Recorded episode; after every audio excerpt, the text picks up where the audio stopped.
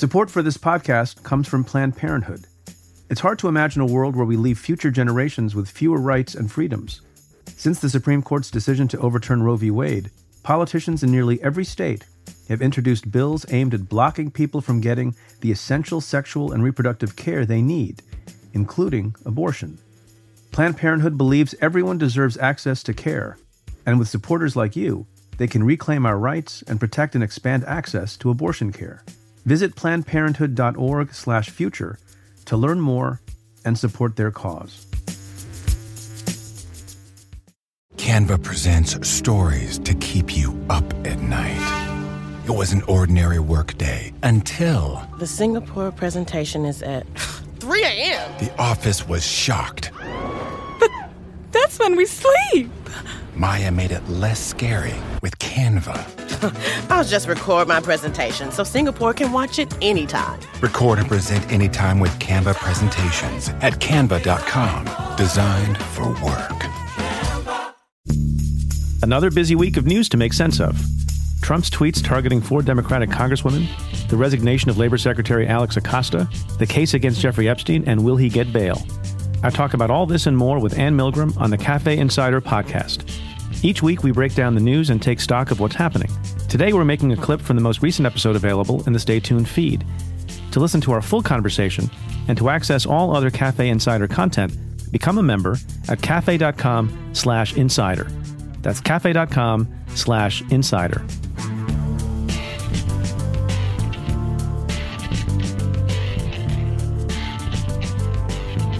This is reported in Daily Beast. The quote is Is the Epstein case going to cause a problem for confirmation hearings?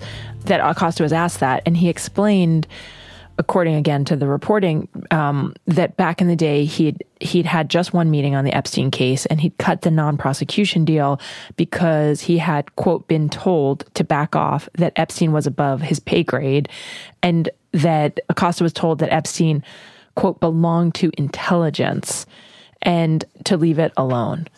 What do you make of that? And and basically the implication is that Epstein was a, essentially a spy or a, a you know an intelligence asset in some way, for the United States government. Yeah.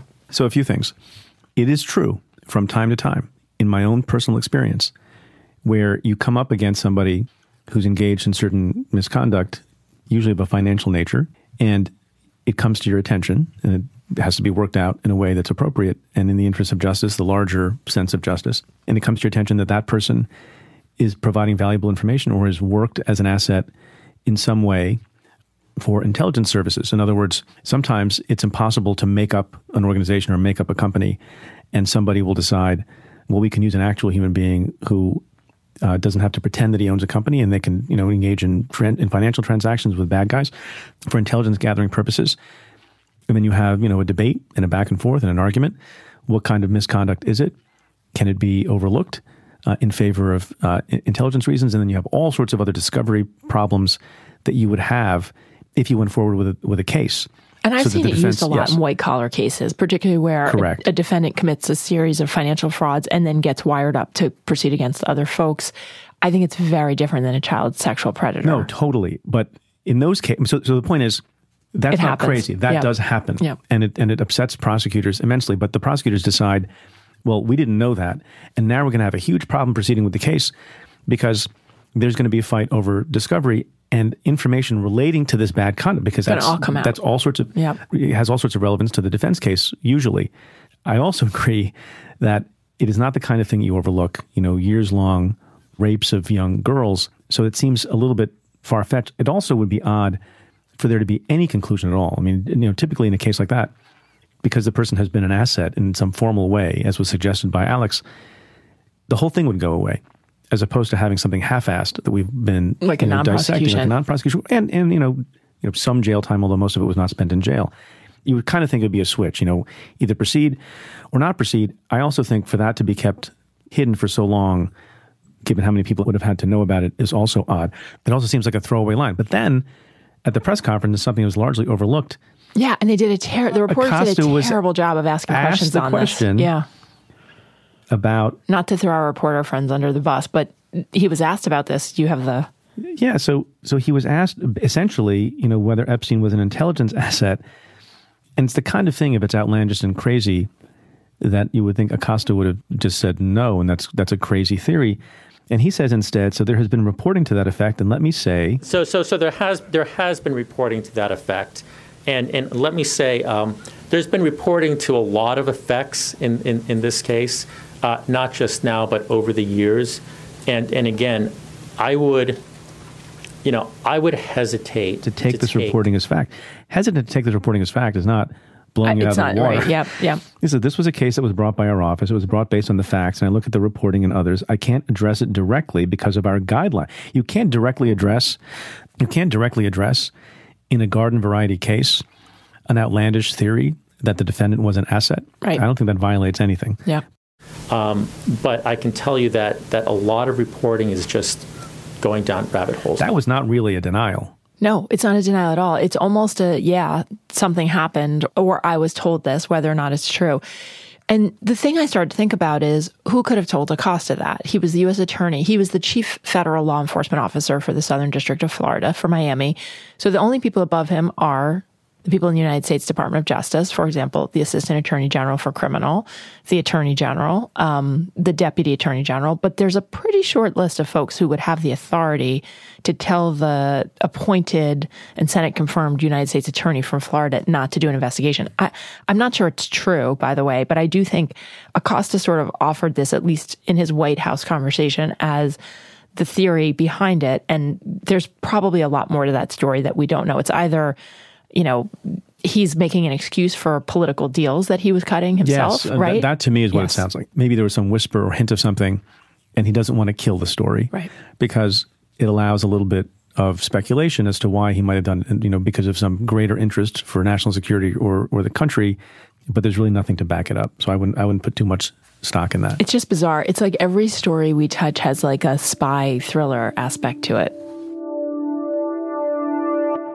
One thing I want to note about the constitutional claim, the equal protection Yeah. claim, it's it's worth spending just a minute on how absurd that is. And it's kind of rich. it's it So to- really is, so to speak. It, it really is. The Equal Protection Clause of the United States Constitution says all people are entitled to equal protection of the laws, and then it sets up three levels of scrutiny for courts to use to analyze questions, and things like race, which you know there's been historic discrimination based on race has what's called strict scrutiny, meaning that if the government wants to do something and it's based on race, that they have to have an extraordinarily strong persuasive reason why they should be allowed to do it. And then there's moderate level scrutiny, things like gender fall under moderate level scrutiny. And then there's there's really very low level scrutiny. And that's where something like socioeconomic status falls in when we've seen equal protection used, we've seen it arguing, for example, that white and black people get to sit wherever they want to sit on a bus, for example, right? And so there's a long history of litigation around the equal protection clause.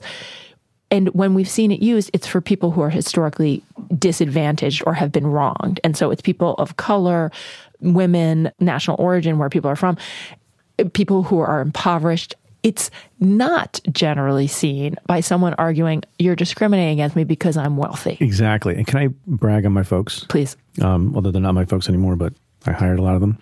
From their bail memo, they recite something that the judge said in the Zarrab case, where Judge Berman, the same judge, said, quote, the defendant's privately funded armed guard proposal is unreasonable because it helps to foster inequity and unequal treatment in favor of a very small cohort of criminal defendants who are extremely wealthy. And by the way, I followed that argument closely. I was the U.S. attorney when that argument was made.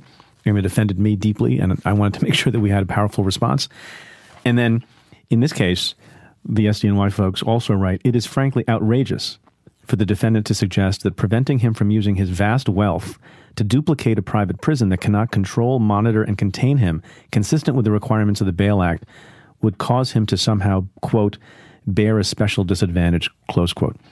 Good submission. Yeah, it's a great submission. And I, I think it's also worth noting that there are many people who sort of feel like there are two Americas when it comes to criminal justice. And, and wealth is a big part of that, that the wealthy can buy a certain amount of access to good lawyers, to lesser consequences for, for criminal actions than people who don't have resources or people of color. And for Epstein's lawyers to go into court and argue that they are disadvantaged it's really stunning to me. And I don't think a judge is going to accept that argument. And so it, it And this strikes judge me. is not. Yeah. So it strikes it strikes me as you know this judge isn't going to accept it. Do you think the Second Circuit is going to be sympathetic? I don't think so. Do you think the Supreme Court is going to be sympathetic? No. I don't think so. So But- why but make that it? leads that leads to another question, and to continue to draw the parallel with the Reza Zarrab case. Certain kinds of people, we I mean, no one likes to go to jail, and no one likes to be in, in jail pre-trial. Um, but certain kinds of people handle it less well than other kinds of people, and the kinds of people who handle it less well are wealthy folks who can afford a private security force, Right. and who live in seventy-seven million dollar mansions. It's true. And people like that will But that's do the anything way to the get system out works, of prison.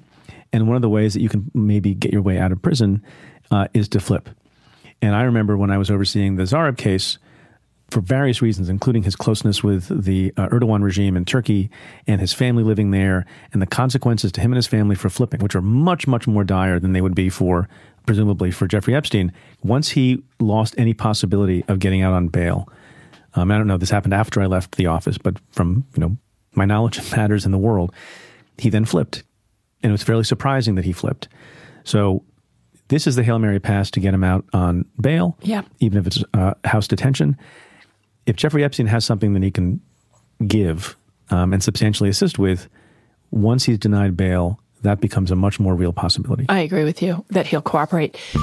And it's an interesting question of who would he cooperate against. And it does seem that he threw lavish parties and he was often facilitating young girls for other people. And so he may have interesting things to tell. Two other things worth noting about the I hope you've enjoyed this sample of the Cafe Insider podcast. To listen to the full episode, head to cafe.com slash insider and become a member. That's cafe.com slash insider. To the many of you who have chosen to join the insider community, thank you for supporting our work.